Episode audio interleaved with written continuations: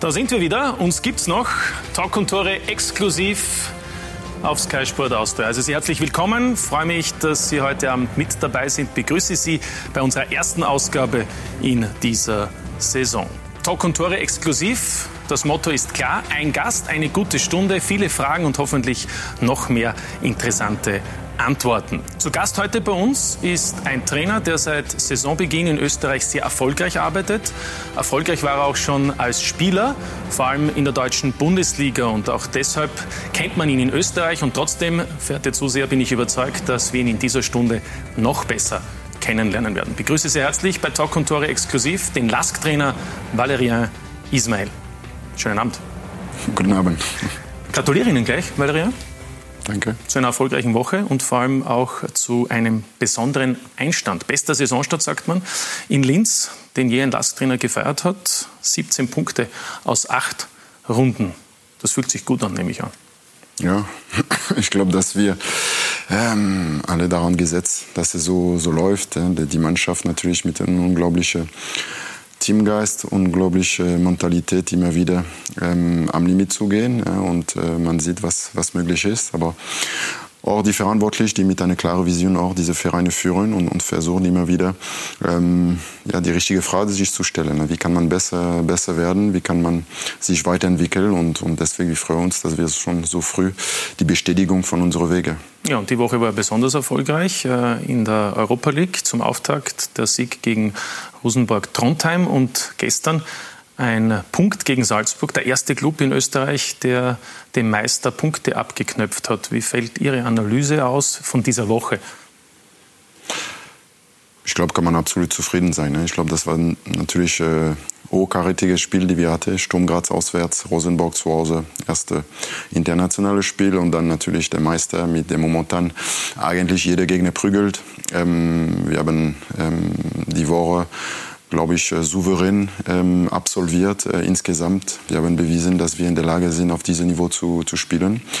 Dass die Mannschaft sich auf diesem Niveau unglaublich entwickelt. Aber es geht immer um die Details. Und am Ende des Tages, dieses Top-Spiel gegen Salzburg oder in Brügge, das Rückspiel in der Champions League, es geht darum, dass wir in der Zukunft solche Spiele für uns entschieden können. Ja, gestern wäre es sich ja fast ausgegangen. Wir wollen vielleicht uns einen Treffer ansehen. Für viele ja der schönste am gestrigen Sonntag, für manche auch der schönste an diesem Wochenende, nämlich das 1:0 für ihre Mannschaft durch Thomas Goiginger. Da könnte man sagen, hat er Sie auch überrascht? Denn er steht ja für vieles im Fußball, aber auch für so einen faszinierenden Abschluss.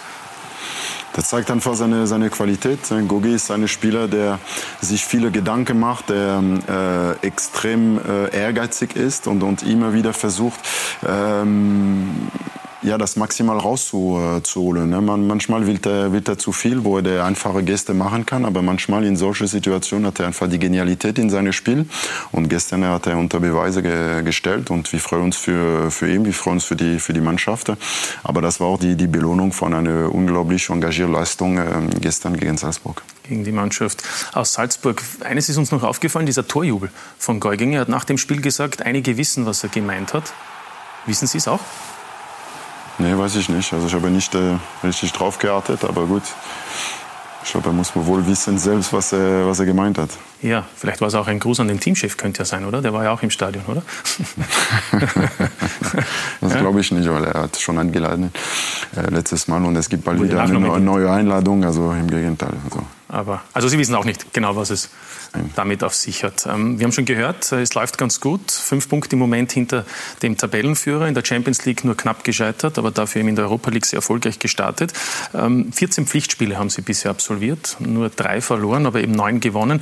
Würden Sie sagen, dass diese ersten 2 Monate mit diesen 14 Pflichtspielen für Sie insgesamt so positiv waren, wie es auch zu erwarten war? Oder sagen Sie sich selbst, das war eigentlich mehr, als es von Anfang an durchaus für Sie möglich war? Das war eigentlich, wenn ich überlege, die Zielsetzung, die wir uns gesteckt haben mit der Mannschaft, ich glaube, dass wir ein Spiel zu viel verloren haben. Und deswegen es war eigentlich, wie wir uns vorgestellt haben, geträumt haben, weil wir hart gearbeitet haben dafür. Wir sind ambitioniert, habe ich schon gesagt und oft gesagt. Und deswegen es ist einfach die Bestätigung, dass wir auf der richtigen Weg sind. Wir haben hohe Ziele intern. Wir wissen, was wir wollen. Wir wissen, wo wir hinwollen.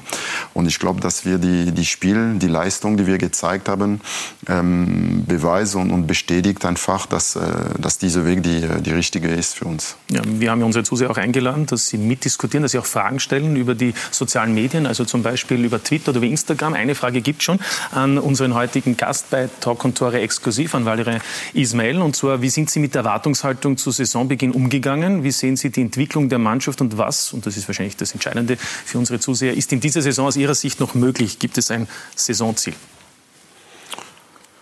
Ja, die Erwartung war einfach, die Leistung zu bestätigen, die Mannschaft weiter zu entwickeln. Ich glaube, ich habe eine gesunde Basis übernommen. Es ist viele positive Arbeit geleistet in der Vergangenheit. Und das war für mich leichter zu starten mit einer stabilen Mannschaft, eine klare Struktur in der Mannschaft, eine klare Philosophie. Und das war unsere Aufgabe mit meinem Trainerteam, dass wir das fortsetzen wollten. Und das ist uns gelungen erstmal. Wir haben natürlich Entwicklungspotenzial, die enorm sind in dieser Mannschaft. Wir müssen auch die jungen Spieler heranführen, auch, dass die auch irgendwann auch in der Lage das Zepter zu übernehmen. Das ist unsere auch primär zweite Aufgabe, die wir haben. Die Saisonziele, die wir uns gestellt haben in der Mannschaft, bleiben natürlich intern, aber wie wir spielen, zeigt schon, wo wir hinwollen. Wir wollen erstmal natürlich in der oberen Playoff landen, so schnell also um die Europacup-Plätze mitspielen. Europacup-Plätze natürlich, 3, 4, 5, 6.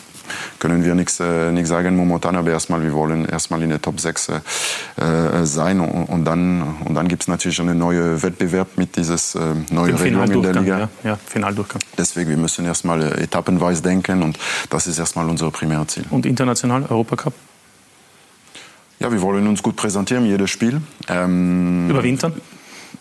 Also unter die ersten 2 kommen, wäre natürlich ein hohes Ziel. Aber das ist eine riesen Herausforderung, aber wir sind Außenseiter in diesem Spiel.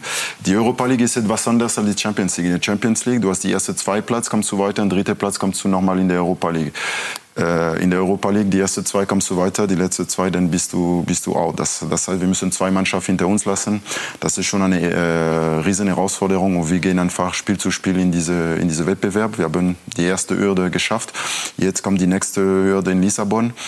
Auswärts. Lissabon hat das erste Spiel verloren, das heißt, die stehen schon gewaltig unter Druck und für uns das ist wieder ein Entwicklungsschritt, wo wir sehen können, wie weit sind wir, ob wir so einen Druck standhalten können und deswegen, wir freuen uns erstmal auf dieses Spiel und wir machen uns keine großen Gedanken, wir wissen nur, wir haben die Qualität, wir wissen, dass wir jedem Gegner Probleme bereiten können, wenn alle bei 100% sind, wenn wir bereit sind, diese Wege zu gehen und deswegen so werden wir in dieses Spiel reingehen. Ja, Lissabon, dann das eben Team, das in Runde 2 beim LASK auf dem Zettel steht und der dritte Gegner ist ja dann noch PSV Eindhoven. Wir haben es also schon gehört, Valérien Ismaël eben seit Saisonbeginn beim LASK ist ein neuer Trainer, man könnte sagen, trotzdem ist der Erfolg beim LASK geblieben oder wie mein Kollege Markus Klima festgestellt hat, alles bleibt anders.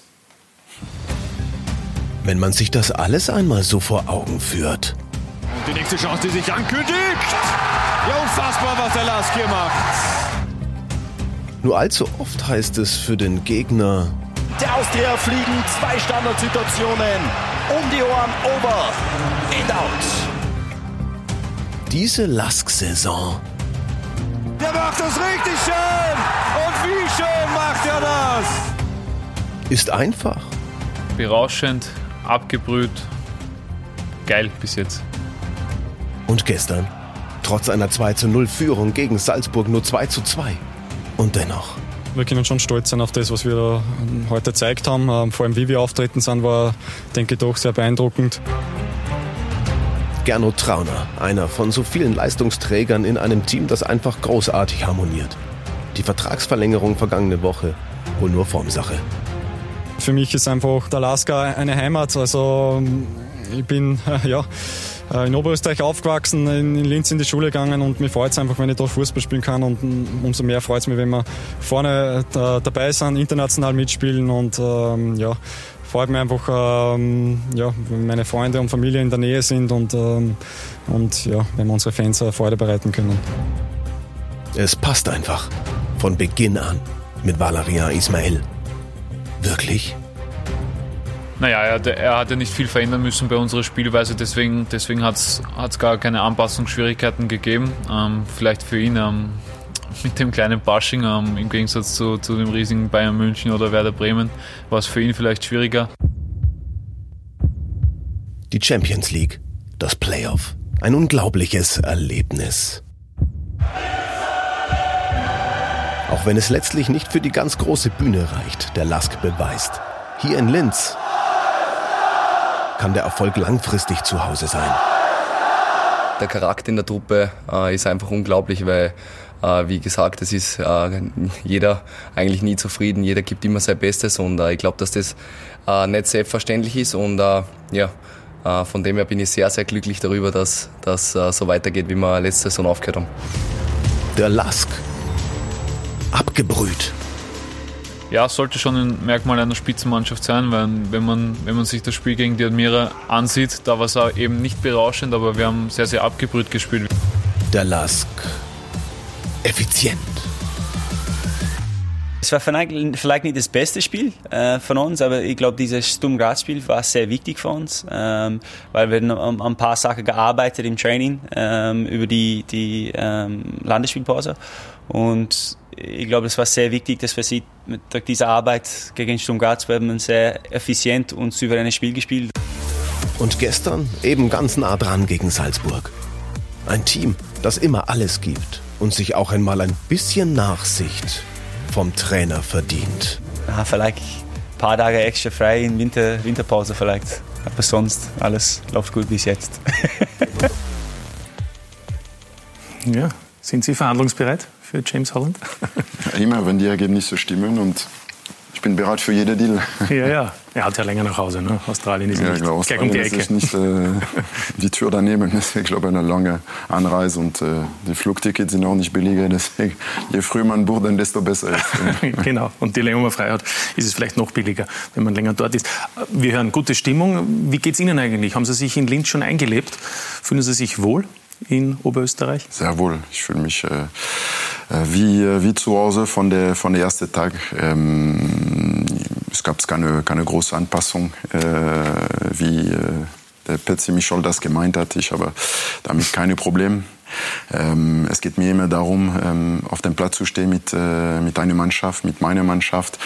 Und das habe ich von der ersten Tag gespürt, dass alles stimmt, dass die Jungs wirklich fokussiert sind. Und das ist eine Mannschaft, die sehr intelligent ist, weil es eine Mannschaft, die immer wieder reflektiert. Eine Mannschaft, die sich immer wieder die richtige Frage stellt.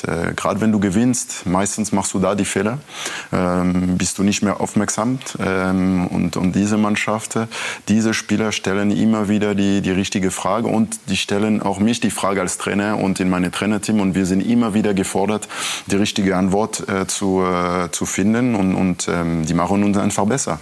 Und das ist, was es Spaß macht, diese gegenseitige Vertrauen, Austausch, enge Austausch. Es ist sehr geprägt von Vertrauen und wir fahren sehr gut damit jetzt. Wir haben eine sehr, sehr gute Erfahrung. Aber es gibt auch Regeln. Und ich glaube, dass wir jetzt eine gute Basis gefunden für die restliche Aufgabe, die wir vor der Brust haben. Familiäre Atmosphäre, sagt man dazu auch, wenn man viel Vertrauen hat. Spüren Sie das? Mein LASK-Verein, ja, LASK ist cool, lässig, familiär und ambitioniert Verein. Ja, ich frage Sie auch deshalb, weil Sie haben in Bremen sehr erfolgreich gespielt, bei Werder. Und man sagt ja nach, in dem großen Koloss Deutsche Bundesliga ist Werder Bremen anders, weil dort die Familie, die familiäre Atmosphäre immer eine Rolle spielt. Kann man das, auch wenn es kleiner ist, in Linz vergleichen? Absolut. Ich glaube, es geht immer um die Mentalität, die in einem Verein ist. Ob du in Pasching bin, in Bremen, aber auch bei Bayern. Das ist diese Familie, jede füreinander da. Bei LASK ist vielleicht was anderes, wo ist alles kleiner. Aber man versucht, was man hat, das Beste rauszuholen. Jeder muss mehr machen. Wenn man sieht, die Mitarbeiter auf der Geschäftsstelle, wie die richtig ackert, die sind Tag und Nacht für den Verein unterwegs. Die machen mehr als sonst, und die Mannschaft überträgt auch diese Werte auf dem Platz. Und am Ende des Tages, du siehst, dass sie die Werte von LASK und solche Werte sollen nicht verlieren gehen. Im Gegenteil, wir müssen immer wieder dazu sehen, dass diese Werte immer wieder hochgetragen werden. Und es ist ja auch meine Aufgabe als Trainer, immer wieder diese Werte zu vermitteln. Mhm. Um auf Bremen zu kommen, war das für Sie die schönste Zeit in Ihrer aktiven Karriere?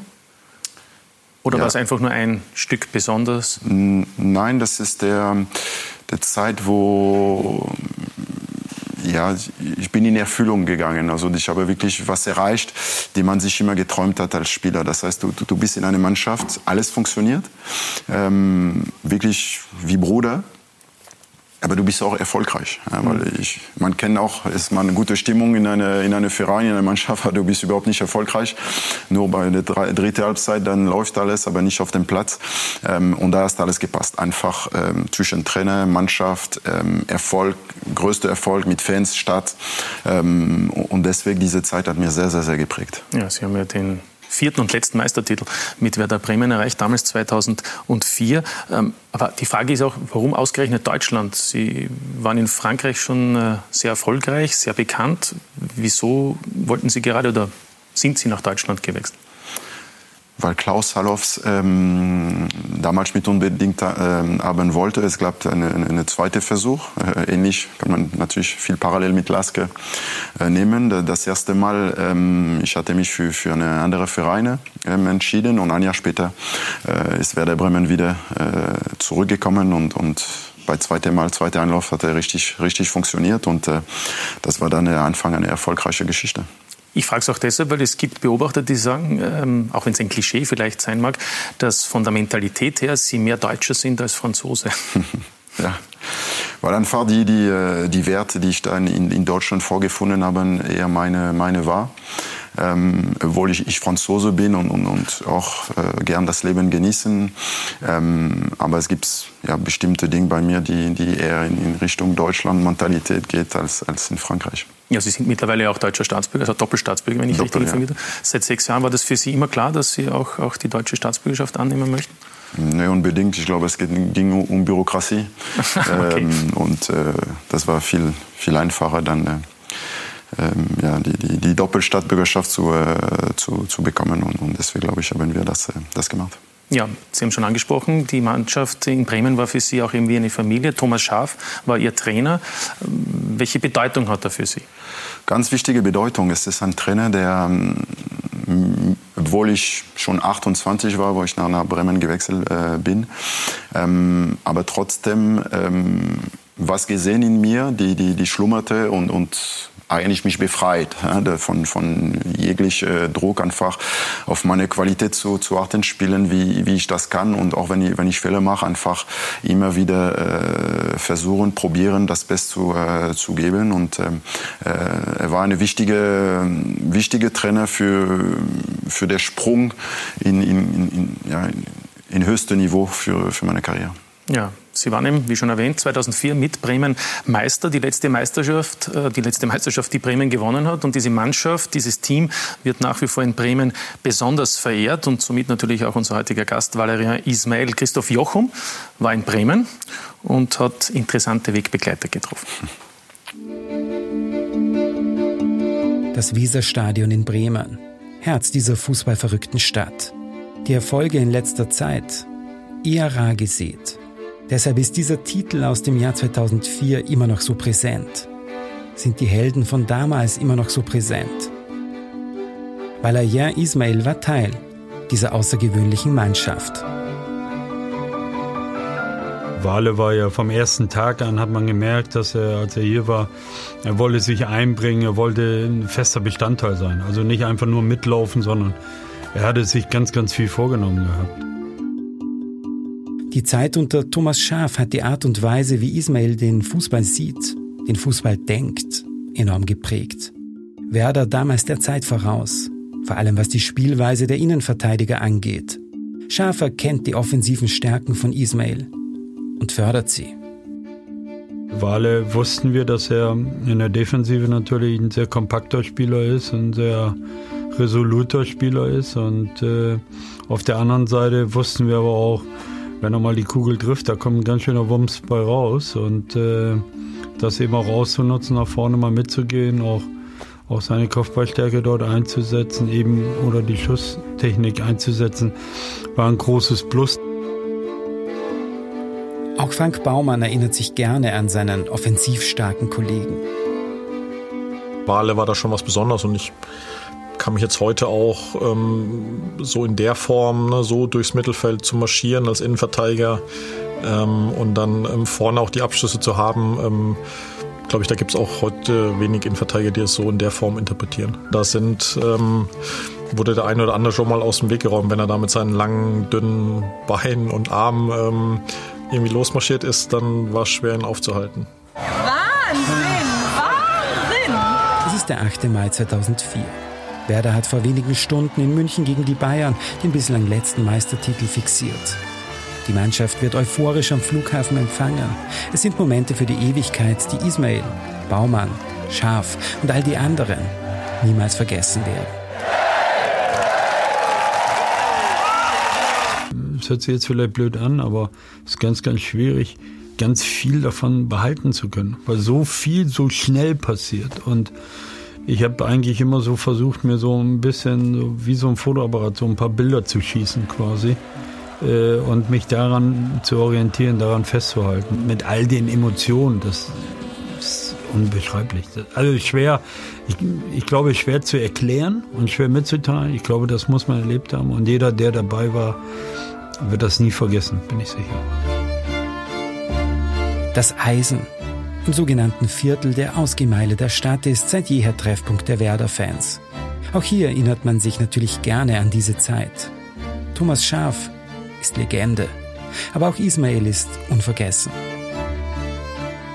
Wenn man so als Sozialromantiker ins Thema Fußball hineingeht, dann möchte man eigentlich auch diese Fußballer gleichzeitig als Mensch respektieren oder sogar schätzen können.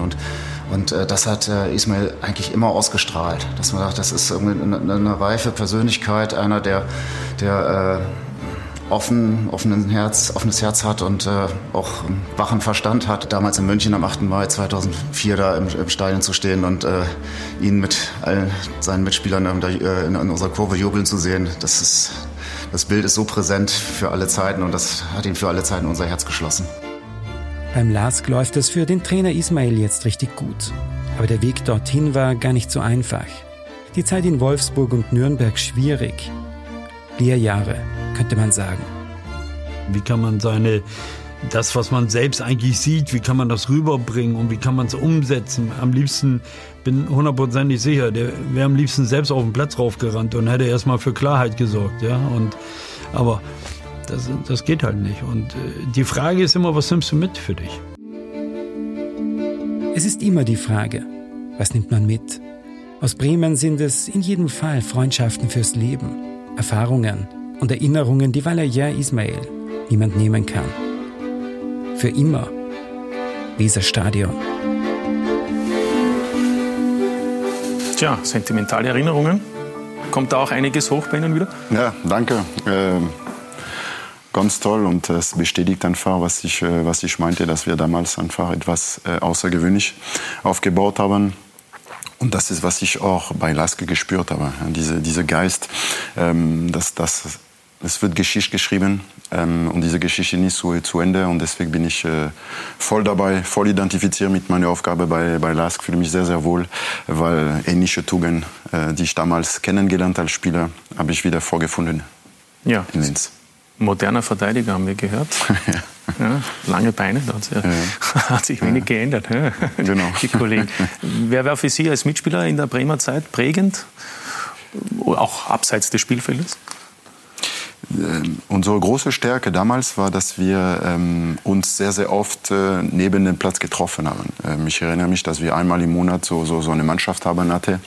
Natürlich hast du mit der andere mehr Affinität, aber sonst, wir waren wirklich alle zusammen. Meine Landsmann, Johan Micoud, war ein ganz, ganz wichtiger Faktor für mich, weil als Franzose, er war schon da.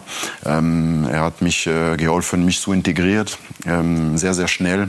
Und natürlich haben wir uns sehr, sehr oft über die Philosophie, wie wir das interpretiert haben. Wir haben uns selbst Gedanken gemacht auf dem Platz und wie können wir das besser machen. Und deswegen, das ist, was ich sage, mit dieser LASK-Mannschaft, die stellt sich genau die gleiche Frage und das ist der absolut richtige Weg. Ja, wenn wir Miku sehen, hat er dann zwischendurch auch ein Weingut gehabt. Lädt er sich manchmal für einen Rotwein ein? Der ist ja sehr gut, in der Nähe von Bordeaux.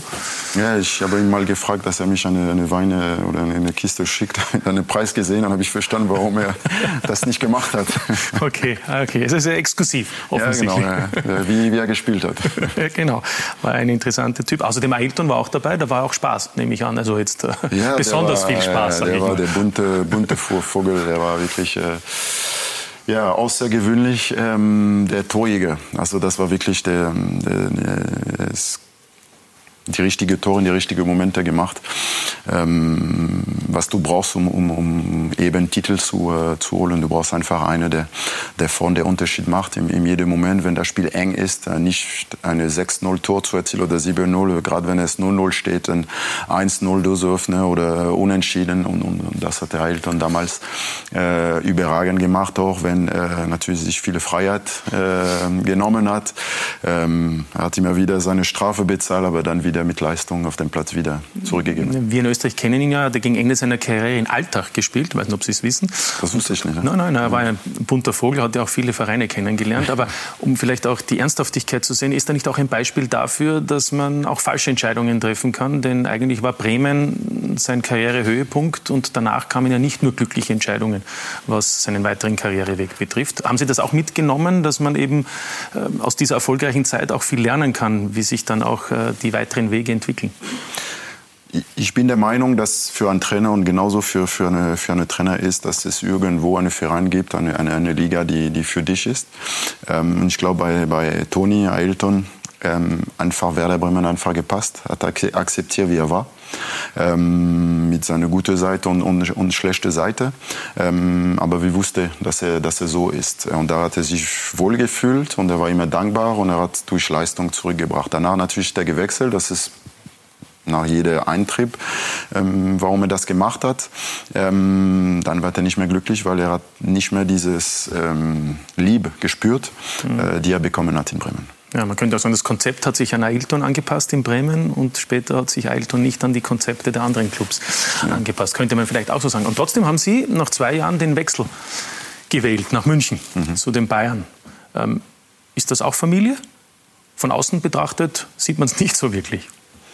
Ja, aber ich kann nur das Gegenteil bestätigen, dass ich... gerade in meiner Zeit, wo ich mich verletzt habe, Schied- und Wadenbeinbruch 2006, da habe ich die andere Seite von Bayern München kennengelernt und mit Uli Hoeneß nur bestätigen, dass es einfach ein familiärer Verein, der niemals seine Spieler in den Stich lässt. Und wie der Verein mich da unterstützt, wie Uli Hoeneß meine Familie unterstützt hat, das ist bis heute, werde ich nie vergessen. Ja, da haben wir Uli Hoeneß, er tritt ja ab. Und seine beiden Nachfolger, unter Anführungszeichen, Kahn und Salihamidzic, waren ja auch Mitspieler von Ihnen. Genau. Wie ist da der Kontakt? Nach wie vor aufrecht? Ja, ab und zu mal mit Brazzo, wo ich mal im Stadion kam, auch haben wir immer wieder in der Kontakt oder gratuliert. Man sieht sich immer wieder im Fußballweg. Das ist nicht so, dass wir pflegen einen intensiven Kontakt, aber immer wieder mal. Ja, also Oktoberfest wäre jetzt eine Möglichkeit, oder? Ja, wenn die Zeit ergibt bei uns, ja. Ja. Sind Sie einer, der gerne aufs Oktoberfest geht? Wir haben ein Bild aus der damaligen Zeit. Ganz oben, glaube ich, müssten Sie sein. Genau. Ja, das gehört dazu. Ich glaube, jetzt an diesem Wochenende war es wieder soweit. Ne? Da war wieder der Samstag ist, ja. Genau. Also es war eine erfolgreiche Zeit. Sie haben ja auch das Double gewonnen mit den Bayern. Und ich meine, es waren ja prominente Mitspieler, nicht nur die bereits genannten. Da waren ja auch noch andere dabei, wie eben zum Beispiel Schweinsteiger, Lahm, Seroberto. Das war schon eine ziemlich starke Mannschaft. Ja, wie Sie gesagt haben, also Seroberto war einfach ein unglaublicher Spieler. Also was er von der Anstellung zu Beruf, zu Familie, zu Mitspieler, und wie er Fußball gespielt hat einfach. Das war sowas habe ich bis jetzt vielleicht bei Messi gesehen, der einfach in der Lage war, auch das Spiel für sich zu entscheiden, aber auch wenn wir in Drucksituationen waren, einfach sich immer zu befreien. Technikversiert, begabt und er hat sehr professionell, er hat auf seine natürlich Körperpflege geachtet, deswegen hat er so lange gespielt, bis 41. Diese Zeit hat mir sehr, sehr, sehr geprägt und ich bin sehr dankbar, dass ich so einen Spieler als Mitspieler hatte. Ja, und den Trainer hatten Sie auch, Felix Magath hat Sie auch geprägt? Ja, mit seinem Ailton weiß ich. Kann man da was mitnehmen oder hat sich eben so viel verändert, punkto Trainingsmethoden? Ja, es sind ein paar Dinge, haben sich viel verändert. Also ich glaube, dass dieser Weg ist, wird nie so funktioniert heutzutage. Ich glaube einfach, was die Spielergeneration eine andere ist. Es geht mehr über Kommunikation, über Überzeugung, Erklärung auf dem Platz. Und ja, das ist eine andere Art zu führen, die auch erfolgreich war. Ich habe auch davon profitiert. Ein paar Dinge kann man mitnehmen, auf jeden Fall. Aber jeder Trainer geht seinen eigenen Weg. Genau. Was war der große Unterschied zwischen Schaaf und Magath? Die Härte von der Trainingslager, die sehr, sehr harte war.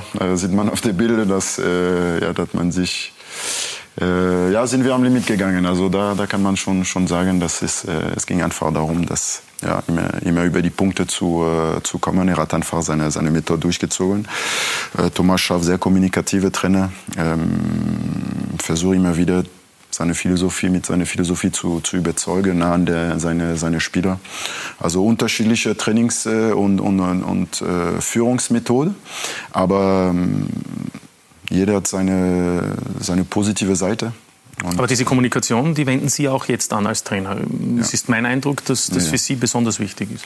Kommunikation ist ein Mittel für einen Trainer, ein Gefühl zu bekommen von seiner Mannschaft, die Lage, das Vertrauen zu schenken, ein Feedback zu bekommen, immer wieder einen engen Austausch zu haben und einfach weiterzukommen. Das wird nicht mehr funktionieren. Wenn du als Trainer kommst und sagst, wir fahren alle nach links und ihr kommt alle mit. Wenn die Spieler so überzeugt sind, dass nach links du fährst gegen eine Wand, dann die werden nicht mitmachen. Ne? Und deswegen, ich glaube, es ist wichtig, dass man sich gegenseitig überzeugt, dass man gemeinsam diesen Weg gehen will. Und das ist meine Art zu führen, aber ohne der Kumpeltyp zu sein. Ja, aber die Voraussetzung für eine Kommunikation ist ja, dass man die Sprache der Spieler auch spricht, in dem Fall Deutsch. Sie sprechen hervorragend Deutsch und das eigentlich schon wenige Monate, nachdem Sie vor 15 Jahren nach Bremen gekommen sind. Das ist ja nicht unbedingt selbstverständlich. Wieso ist es so einfach, unter Anführungszeichen, für Sie gegangen? Oder warum war das für Sie auch selbstverständlich, dass Sie die Sprache beherrschen müssen? Das war durch meine Erfahrung in England. Ich bin damals von Straßburg nach Crystal Palace gewechselt. Das war im Januar, ich erinnere mich noch. Und am ersten Tag, damals habe ich keine gute Englisch gesprochen. Und am ersten Tag kommst du in eine Kabine, wo 40 Spieler da sind und kommst du rein und keiner versteht dich. Und das hat wirklich lange gedauert, bis ich mich wirklich integriert habe. Und ich war todtraurig, aber trotzdem versucht. Aber ich habe wirklich gemerkt, dass es die Integration geht nur durch die Sprache. Dann bin ich zurück nach Frankreich und ab dem Moment, wo ich in Frankreich war, habe ich gesagt, nächstes Mal, wenn ich in Ausland gehe, dann lerne ich die Sprache, aber extrem intensiv, dass ich mich verständigen kann. Und das habe ich getan. Ich bin nach Deutschland gewechselt und dann habe ich gemerkt, wie schwer die Sprache ist, aber ich habe trotzdem durchgezogen und am Ende, das hat sich ausgezahlt. Und natürlich... Dann, damals habe ich auch meine jetzige Frau kennengelernt und wenn du verliebt bist, dann es hilft natürlich auch, die Sprache zu lernen. Aber ich glaube, das war eine richtige Schachzug von mir, um auch die Möglichkeit zu haben, mich zu entfalten einfach. Aber Sie sind geboren in Straßburg, da hätte man auch unter Umständen den Eindruck haben können, dass Sie schon als Kind Deutsch gesprochen haben. Das ist ja in Straßburg durchaus denkbar aufgrund der politischen, historischen Situation, aber dem war nicht so. Also Sie sind französisch aufgewachsen. Ja, in der Schule war ich nie so mit der deutschen Unterricht befreundet, deswegen war ich nie so intensiv nach der deutsche Kurse, obwohl in meiner Familie, meine Mutter Deutsch gesprochen haben. Also das war eigentlich, ich hatte Bezug, aber ich wollte nicht so lernen, wie danach ich das gemacht habe in Bremen. Ja, die Mutter ist Französin, der Vater stammt aus Guadeloupe, genau, aus der Karibik, französisches Überseedepartement. Ja. Wer hat Sie zum Fußball gebracht? Waren da die Eltern irgendwie beteiligt oder waren es die Freunde aus der Umgebung?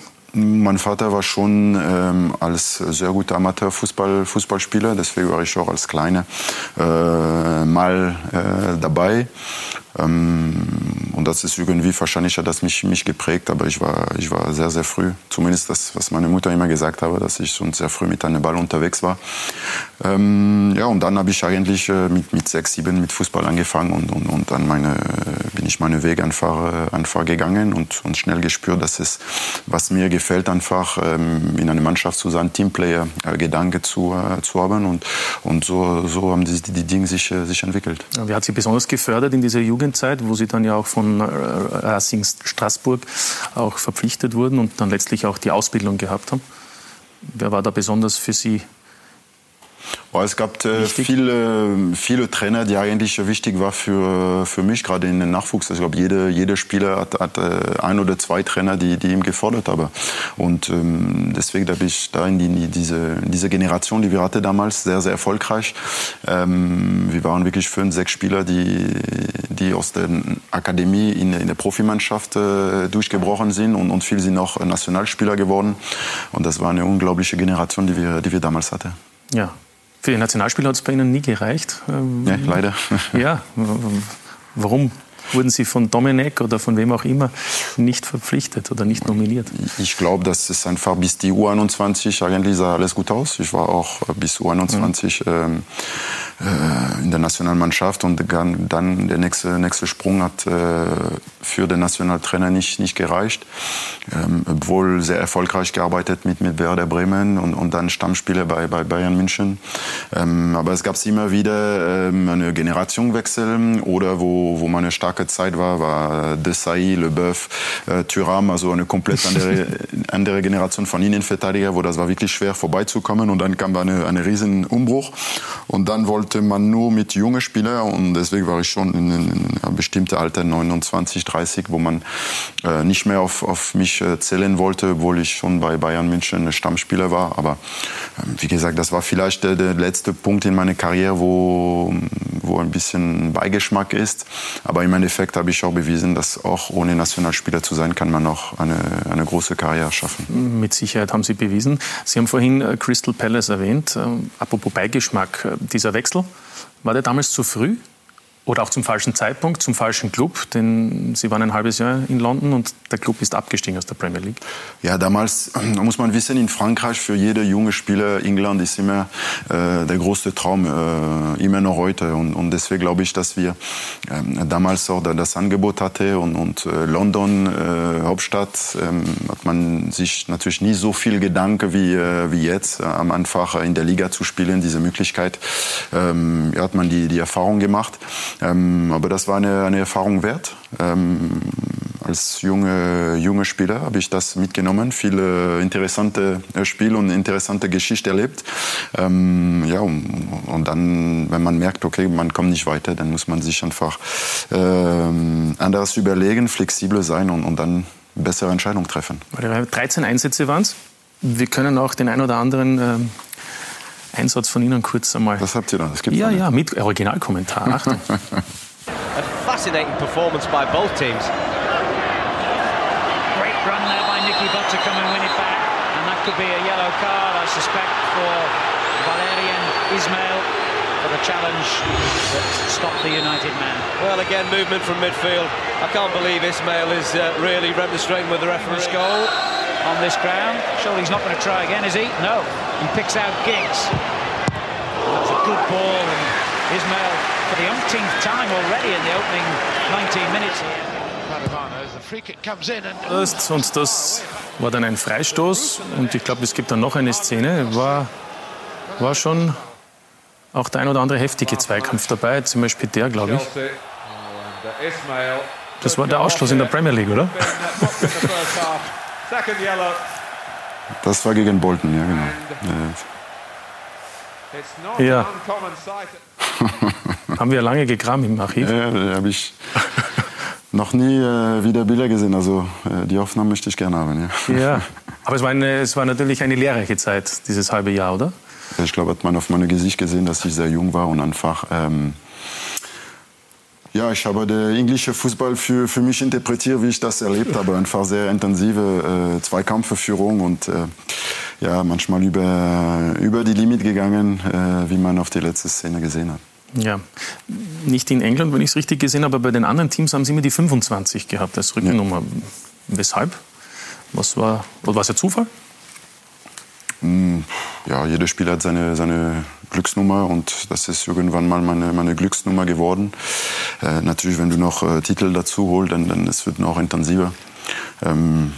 Enge Beziehung zu dieser Nummer. Ja. Mit Sicherheit. Und Sie waren, und das hat man immer gesagt, einer, der gesagt hat, wo es lang geht. Ein Führungsspieler, selbstkritisch, aber auch kritisch gegenüber den Kollegen. Würden Sie sagen, das war der einzig richtige Weg? Würden Sie sich das auch wünschen, dass mehr Spieler diesen Weg auch wählen, wenn sie in der Lage sind, das auch zu tun? Ist das von Bedeutung? Es ist wichtig, dass jeder Spieler seine Meinung äußern kann. Dass man weiterkommt, das ist immer die Frage, wie man das sagt. Und ich muss auch immer noch heutzutage lernen, auch als Spieler, manchmal aus der Emotion heraus, sagt man Dinge, die man nie so gemeint hat. Und es geht immer wieder darum, dass man weiß, okay, wie kann die Wörter besser ankommen. Und als Spieler war für mich auch immer wichtig, die Dinge anzusprechen und als Trainer sowieso. Und ich erwarte auch von meiner Mannschaft, meine Spieler, dass die Dinge ansprechen, um weiter zu kommen, weil ich glaube, dass Zufriedenheit mit Zufriedenheit ist man nicht gut beraten. Es geht nur darum, immer wieder besser zu werden. Klare Dinge anzusprechen, auch wenn das unangenehm ist, auch wenn weh tut. Aber nur so kommt man auf die Gedanken und stellt man sich die richtige Frage, wie kann man besser werden. Und wenn man ein bisschen intelligent mitnimmt, dann hat man schon die Antwort und weiß man, wo der Weg hingeht. Ich frage auch deshalb, aufgrund Ihrer Erfahrung, aufgrund Ihres Charakters, ist es dann für Sie einfacher, solche Situationen zu handeln als Trainer, wie jetzt zum Beispiel mit Emanuel Pogatetz, der sich da uneinsichtig zumindest einmal während der Meisterschaftspause gezeigt hat, möglicherweise mit einem Transfer auf seiner Position mit Filipovic. War das für Sie dadurch auch einfach, unter Anführungszeichen, weil Sie selbst auch ein Spieler waren, der Dinge angesprochen hat? Ja, ich glaube, das war eine Kommunikation-Problem, der da passiert ist. Ich glaube, wir haben die Dinge schon geklärt mit Emi. Die Mannschaft steht über allem. Wir haben alle einen Vertrag unterschrieben. Wir sind alle in einem Teamsport. Und es geht darum, dass wir die Regeln respektieren müssen. Und es passiert mal in einer Saison. Ich habe es selbst erlebt als Spieler, als Trainer, dass sowas passiert. Wir müssen das selbst klären. Wir haben getan und jetzt es geht nach vorne. Aber manchmal ist es auch gut, dass sowas passiert, dass wir alle wieder in die richtige Richtung schauen. Die Sinne sind wieder geschärft und ein paar vielleicht Unstimmigkeiten auch sind geklärt. Und glaube ich, dass es danach, muss ich auch betonen, eine sehr positive und überraschende Gespräch, denn mit Emanuel stattgefunden hat. Überraschend inwiefern? Weil inhaltlich war absolut korrekt, was er gesagt hat. Es geht nicht nur um diese einfache, ich entschuldige mich, was ich gemacht habe. Es ist einfach inhaltlich, was er auf den Tisch gebracht hat. Und deswegen war für mich sofort klar, dass ab dem Moment, wo er das reflektiert hat und was er gesagt hat, absolut richtig war, dass er sofort bei der Mannschaft zurückkehrt. Er ist ein wichtiger Bestandteil, eine Garant von bestimmten Werten auch. Und ich war sehr froh, dass er diesen Schritt gemacht hat. Erleichtert, dass er wieder im Kader war. Und wir werden ihn brauchen noch.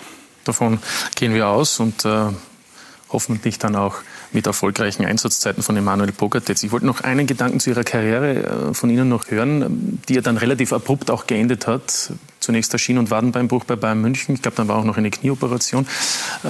Ist das am Ende auch des Tages, dass man festhalten kann, Sie haben Erfolg gehabt, aber dafür auch einen Teil Ihrer Gesundheit geopfert?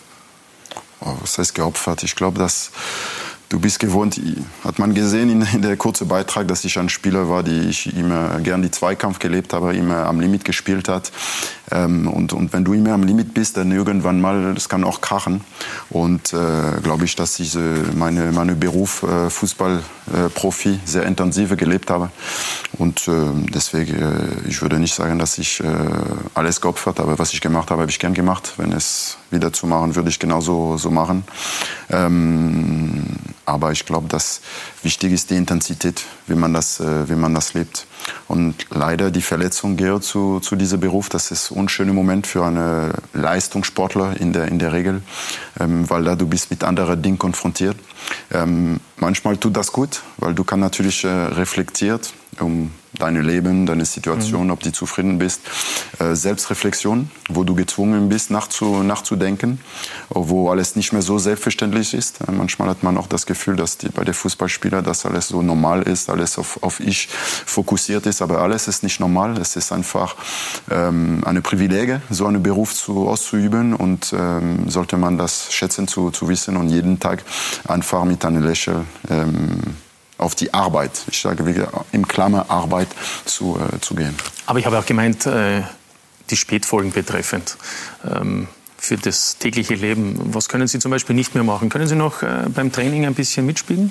Ja, ich kann nicht mehr so laufen, ich kann nicht mehr in den Ball so schlagen, wie ich möchte. Das sieht manchmal richtig unprofessionell aus. Leider ist es natürlich, das ist, was ich die Folge, die ich tragen muss, von meine Knie und auch von meine Beine, OP. Aber gut, Lebensqualität habe ich zurück. Kann ich trotzdem Wintersport auch auf die Berge gehen, Fahrrad fahren, wandern. Also das ist fast. Fast. Ist glaube ich, kein Originalfoto. Ja. Also Snowboarder, ja. Snowboarder, genau. Ja. Das machen Sie in Österreich, ne? Ja, genau. Gern. Das heißt, so ist irgendwie auch die Beziehung gekommen zu Österreich, oder? Und etwas vertieft geworden. Ja, deswegen habe ich die Vorteile gesehen von dieser Situation. Das war für mich auch eine Win-Win-Situation, dass ich näher an die Berge bin. Genau. Und dann sind Sie zum LASK gekommen. Manche sagen, warum der LASK? Als das im Frühjahr spruchreif wurde. Wie war es für Sie von vornherein klar, dass es der LASK wird? Ja, so klar war es nicht, weil ich hatte einen anderen Verein, wo ich eigentlich schon ein Bein im Pflege hatte.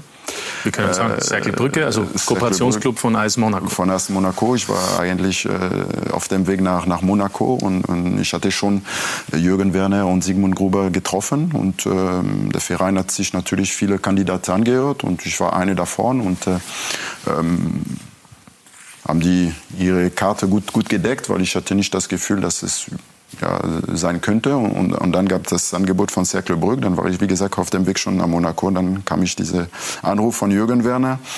LASK wollte sich noch einmal mit mir treffen, hat eine Entscheidung getroffen. Und das war einfach von der Inhalt, von der Vision und von der Überzeugung, diesen Weg mit mir zu gehen. Die haben mich schon gepackt und da hatte ich schon gespürt, dass es etwas wird, weil genau das ist die richtige Weg.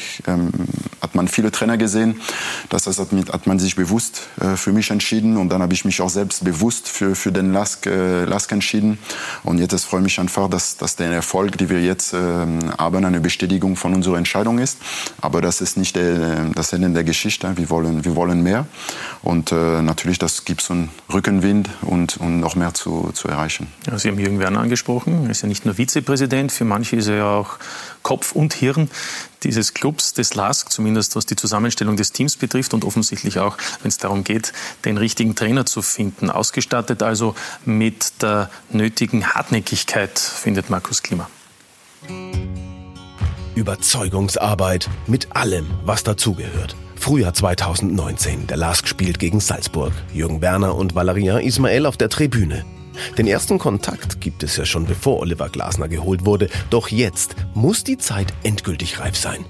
In unseren Gesprächen hat er uns überzeugt, dass er auch von derselben Idee beseelt ist, was bei uns ganz wichtig ist. Das heißt Spielsystem, Verhaltensweisen, Professionalismus. Und B, habe ihn als Mensch kennengelernt, der integer ist, der auf dem man bauen kann. Und ich glaube, das war bei uns ganz wichtig, dass man da durchnavigiert, weil ein anderer Trainer 4 Jahre erfolgreich gearbeitet hat, ist es nicht so einfach, danach zu arbeiten, unter Anführungsstrich. Die 5. Runde in dieser Saison. Ein Sieg bei Rapid und ein Bild, das zeigt, wie glücklich auch Jürgen Werner mit seinem neuen Coach ist. Der harte Kampf bis zum Schluss hat sich gelohnt. Wir haben dann am Ende noch ziemlich Konkurrenz vom AS Monaco bekommen. Die haben den Club Cercle Brugge in Belgien dazugenommen als Talenteschmiede und wollten den Valérien dort als Coach einsetzen, was natürlich auch nur ein Qualitätsmerkmal für ihn war. Aber da haben wir dann gekämpft, dass wir die ausboten. Wie haben Sie das denn gemacht? Mit viel Überzeugungsarbeit Arbeit, auch Valerie, seine Frau, hat das ja mitgeholfen, und ich glaube, jetzt mittlerweile sitzt die ganze Familie aus, sehr weise Entscheidung. Ein großer Name im Fußball in Österreich. Für viele überraschend, aber warum eigentlich nicht? Ich sage das immer, dass wir uns da ein bisschen unter Wert schlagen, weil wenn ich die 5-Jahres-Wertung anschaue, die Länder rund um uns, Tschechien, Slowakei, Ungarn, Kroatien, Slowenien, die sind irgendwo in der 5-Jahres-Wertung. Also wir machen einen ganz guten Job, und ich glaube, dann ist es auch lustig, da als Trainer zu arbeiten. Gemeinsam in eine erfolgreiche Zukunft. So wäre es schön, so ist es eigentlich auch geplant. Noch mehr ganz große Namen müssen es gar nicht sein. Und vor allem... Wir haben Rapid auswärts mit 10 Österreichern besiegt. Also, dass man dort das Augenmerk auf die österreichischen Talente legt und die dort eine Plattform haben, beim LASK sich weiterzuentwickeln. Aber auch, siehe Joao Victor, dann sagen, du, wenn das so weit ist, dass da wirklich ein Spitzenverein daherkommt, du kannst auch wieder gehen und wir nehmen wieder den nächsten dazu. Aber dass der LASK sich immer mehr raufhandelt und sozusagen dort jedes Jahr um die europäischen Plätze mitspielen kann, zumindest. Jürgen Werner, sein Trainer, sein Team, auch sein Erfolg.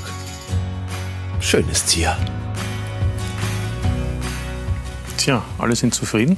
Und wir haben erfahren, Ihre Ehefrau, Carolina, war mitentscheidend. Ja, weil Linz 2 Stunden von zu Hause ist. Und deswegen, ich glaube, dass... Also Sie wohnen südlich von München, oder? Genau. Und ja, ich glaube, dass natürlich, das ist on the top noch dazugekommen. Er hat absolut recht, diese Überzeugung, Arbeit hat einfach gespürt, dass da diese Bereitschaft, zusammenzuarbeiten, extrem groß war. Die Zuneigung war da und ja, ich hatte ja am Ende keine andere Wahl, ja zu sagen. Was heißt die Wahl? Ich wollte das natürlich schon klar. Absolut aber auch bei Ihnen im Hause Ismaël hat die Ehefrau das letzte Wort.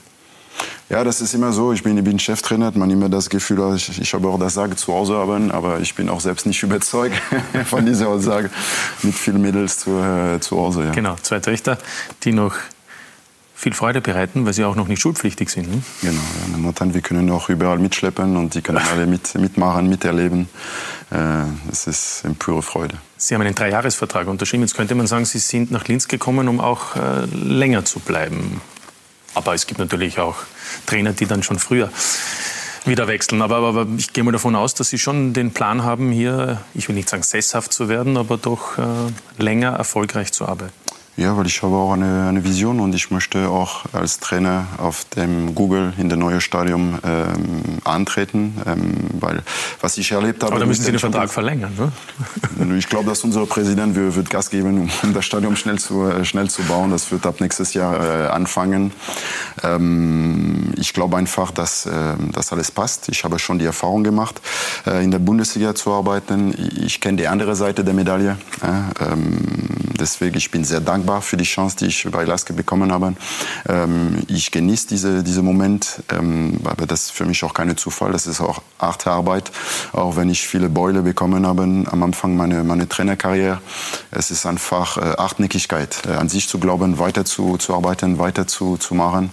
Und dann irgendwann gibt es Licht am Ende des Tunnels und mein Licht ist der LASK. Und deswegen bin ich dankbar und solange der Verein mich haben will, dann werde ich da bleiben. Ja, Sie haben Sigmund Gruber, den Präsidenten, angesprochen, der zuweilen ein Mann der Emotionen ist, nicht immer ein Mann der Diplomatie, ein Alpha-Tier, so wie Sie. Wie ist das Verhältnis, wie ist die Zusammenarbeit? Sehr gut, aber ich, ja, manchmal die Außendarstellung repräsentiert nicht, wie er ist. Es ist ein familiärer Mensch.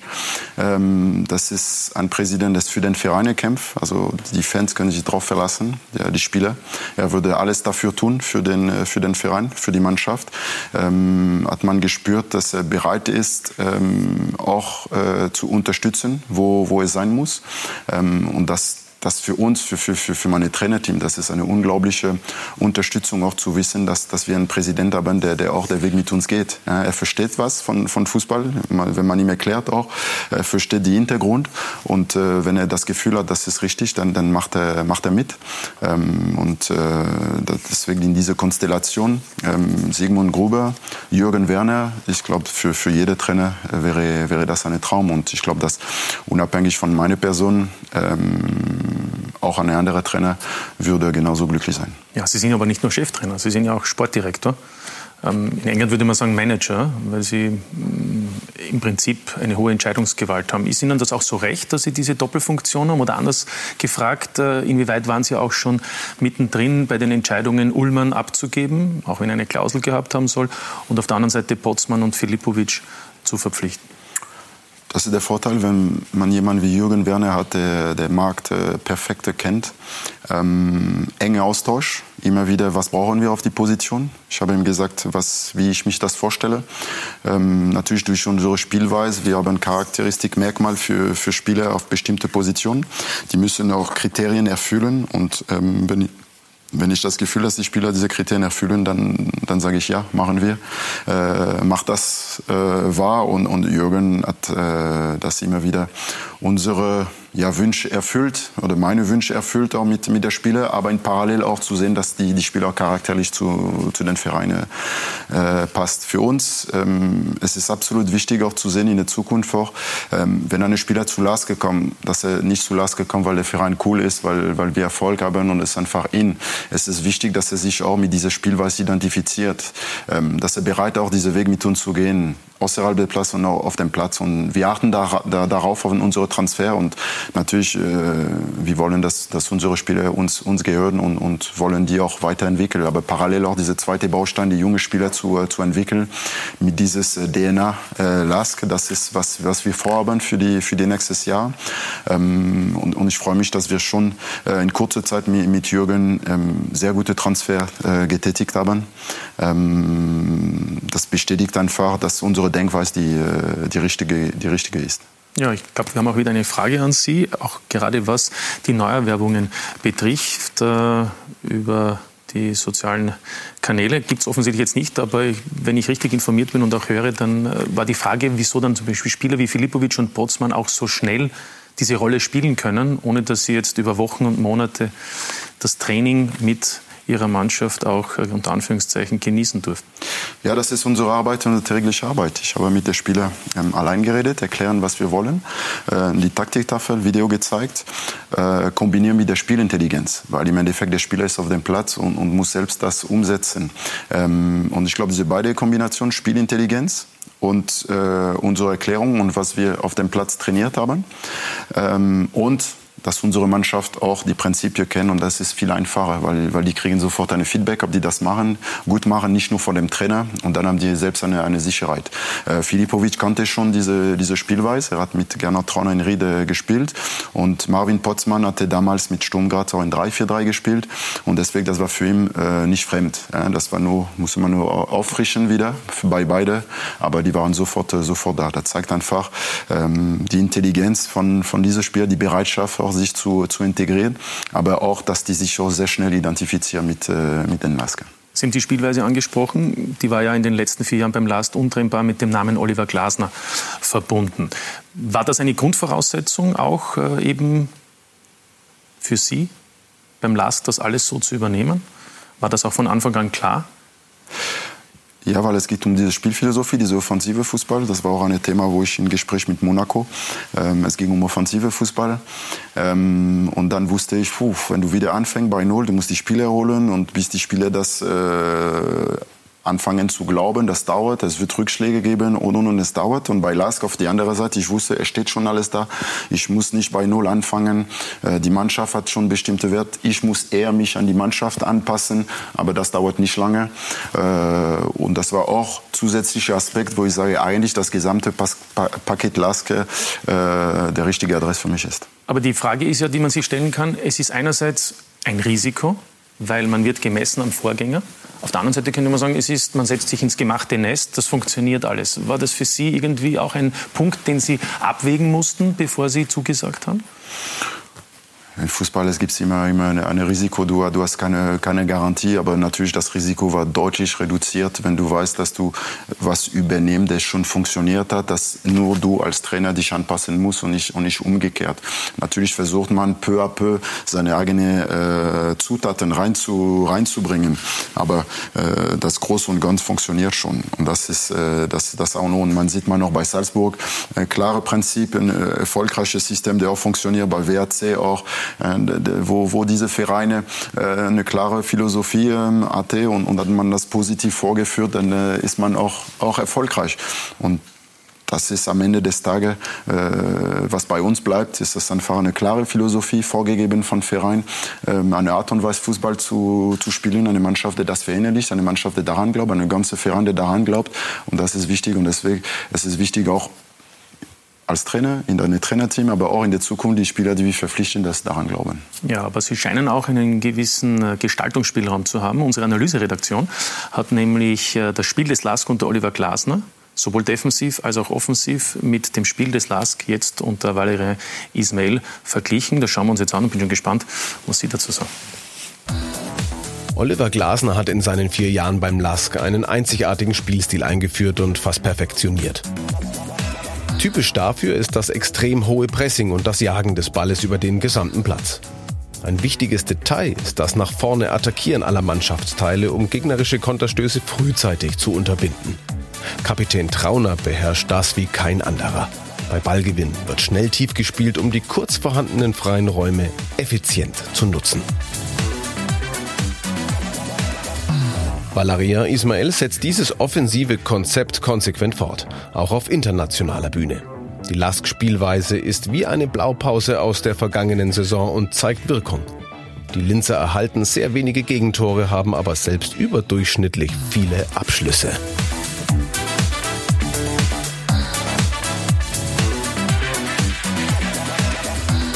In der vergangenen Saison entwickelt Glasner das Spiel im eigenen Ballbesitz weiter. Zuvor agieren die Linzer viel mit langen Bällen. Nun lösen sie das Spiel von hinten heraus immer öfter auch mit Kombinationen. Die Muster sind bis zuletzt ebenso einfach wie effektiv. Spiel zum nächsten freien Mann, Lochpass durch die Abwehrreihe oder Vorbereitung über die Seite und gute Positionierung im Strafraum. Bei der spielerischen Komponente sieht Ismaël wohl noch das meiste Entwicklungspotenzial. Erste Verbesserungen in der aktuellen Saison sind aber deutlich erkennbar.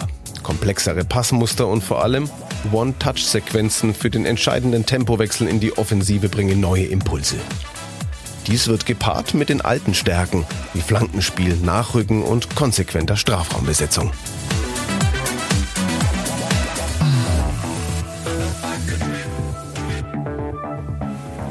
Ist es so, dass man offensiv bei Ihnen noch das ein oder andere ergänzen möchte? Ja, wir versuchen immer wieder mit Ball. Wir haben viele Angriffsmuster, gepaart mit was die Mannschaft gut kann. Und man versucht natürlich, die beiden zusammen zu fügen. Wir haben mit Gernot Trauner den besten Verteidiger der Liga, der super antizipiert. Dann natürlich muss man das beibehalten, aber im Spielaufbau ist er auch überragend. Wir haben noch dazu ein paar Tipps gegeben, wie man das lösen könnte noch flexibler sein in unsere Möglichkeit. Und dann versuchen wir auch durch Ballbesitz, weil natürlich du hast zwei Möglichkeiten, wenn du international spielst, du kannst nicht immer am Limit spielen, es wird Phasen geben, wo du im Ballbesitz bist und dann geht es darum, dich zu erholen oder hinterher zu laufen.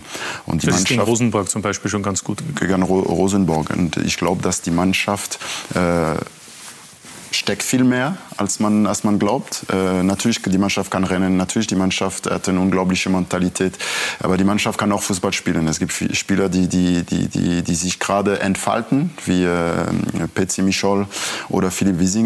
Man merkt, dass das kommt gut an bei denen, die sind noch konsequenter, noch befreier und das wird noch ein bisschen dauern. Das ist einfach 4,5 Jahre erfolgreiche Arbeit, der rein in der Mannschaft, dann kannst du nicht innerhalb von 3 Monaten alles ändern und das will ich auch nicht. Aber ich will nur, dass peu à peu, dass diese alles im Bewusstsein der Mannschaft, dass die wissen, wir haben noch die Qualität, wir können noch Fußball spielen, wir können noch das Fußball richtig lösen und wenn es nötig ist, dann pressen wir, jagen wir den Ball, holen wir uns den Ball wieder und das ist immer wieder diese Balance und für mich als Trainer, Sturm Graz ist meine Spielreferenz, wo das hat mit Spielkontrolle zu tun, mit Reife, Prozess mit Geduld, wo man das Gefühl, der Gegner hat das Gefühl, dass er stabil steht. Aber wenn wir entscheiden, das Tempo zu drücken, dann machen wir den Unterschied. Und für mich war Sturm Graz diese Paarung von diesen beiden Philosophien. Der 2:0 Auswärtssieg vor über einer Woche in Graz. Man hört heraus, Sie sind ein Trainer mit Leidenschaft. Wollten Sie eigentlich immer Trainer werden nach der aktiven Karriere oder hat sich das erst entwickelt? Weil Sie haben ja auch studiert und waren ja auch in Hannover in der Geschäftsführung als Assistent tätig. Genau, ich war Sportkoordinator, 18 Monate. Das hat sich erst mal auf diesem Weg entwickelt, ins Management. Und da bin ich auch dankbar, weil ich habe die andere Seite kennengelernt, wie eine Vereine denkt, diese Entscheidungsprozess dabei zu sein, im Transferbereich, aber auch im Verein, die Entscheidung, die man treffen muss mit Sponsor.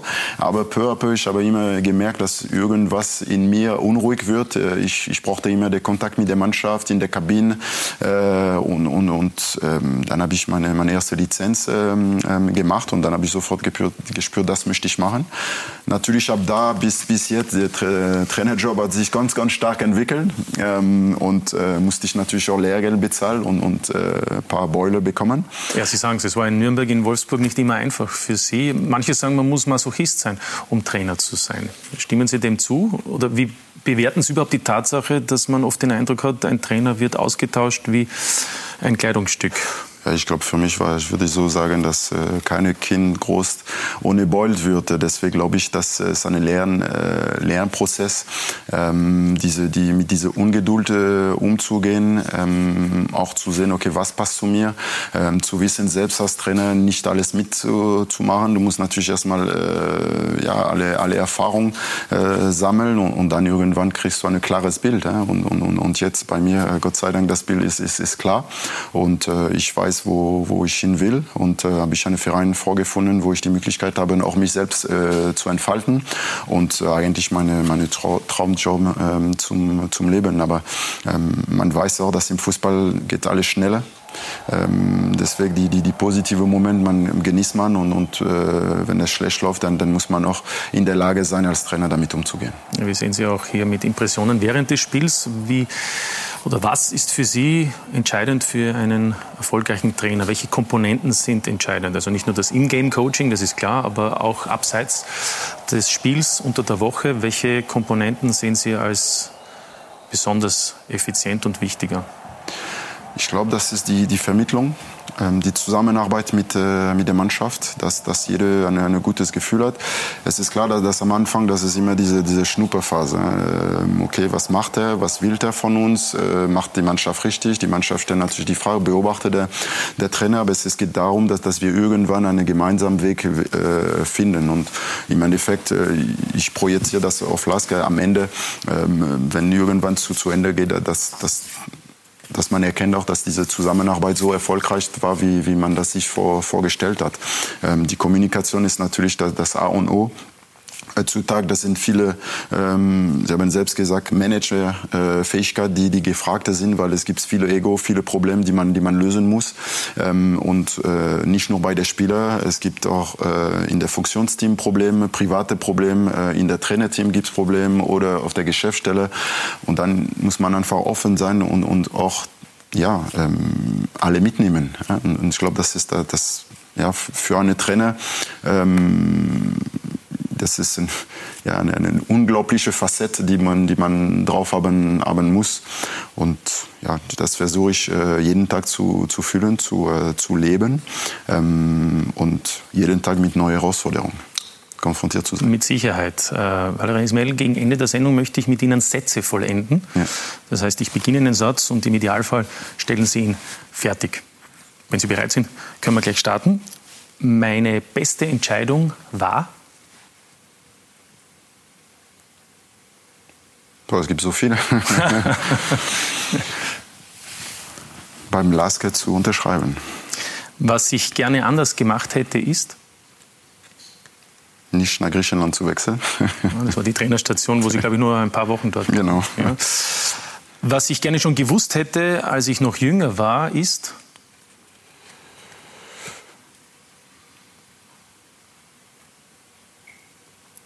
Nächste Frage, ich komme nachher nochmal. Ja, der beste Ratschlag, den ich je erhalten habe? Immer an sich zu glauben. Mein Lieblingsverein ist? Feinde. Lieblingsverein. Vereine. Lieblingsclub. Racing Straßburg, das ist mein Heimatverein, das ist meine Stadt, wo ich aufgewachsen bin und wo alles angefangen hat. Ja. Mein Lieblingsschimpfwort ist? Nicht im Fernsehen live, aber es fängt an mit P. Mit P? Ist es Französisch oder Deutsch? Das ist Französisch, ja. Okay, gut. Ja. Wir werden es herausfinden. Aber eines ist noch offen, glaube ich, oder? Genau. Was war das, was ich schon gerne gewusst hätte, als ich noch jünger war? Da muss ich passen. Ja, also, ist auch nicht so. Ja, wichtig. Vielleicht holen wir es nach beim anderen Gespräch, vielleicht nächstes Mal, bei einer anderen Sendung. Aber ich bedanke mich sehr herzlich fürs Kommen. Darf jetzt schon Ihnen alles Gute zum Geburtstag wünschen. Am Samstag ist es soweit. Das ist erst am Samstag. Ja, darf man nicht vorher? Nee, früher mag ich nicht vorher. Ja, Sie fahren in St. Pölten, ist auch schön, oder? Ist nicht so weit, das ist gut. Dass man schnell nach Hause und dann in der Familie feiern kann. Ja, mögen Sie die richtigen Entscheidungen treffen, auch in den nächsten Wochen, in den nächsten Jahren auf alle Fälle. Und ich weiß, Sie haben mir mal in einem Gespräch Nelson Mandela erwähnt, mit dem Satz, ich verliere nicht, sondern ich gewinne oder ich lerne. Genau, so ist es. So ist das Leben. Es gibt immer Erfahrungen, die da sind. Und es gibt zwei Seiten der Medaille, wie man das sieht.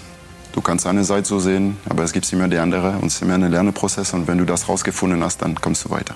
Vielen Dank, Valérien Ismaël. Danke. Danke, dass Sie heute bei uns zu Gast waren. Dankeschön. Alles Gute und Ihnen natürlich ein Dankeschön, dass Sie heute bei uns bei Talk und Tore exklusiv mit dabei waren.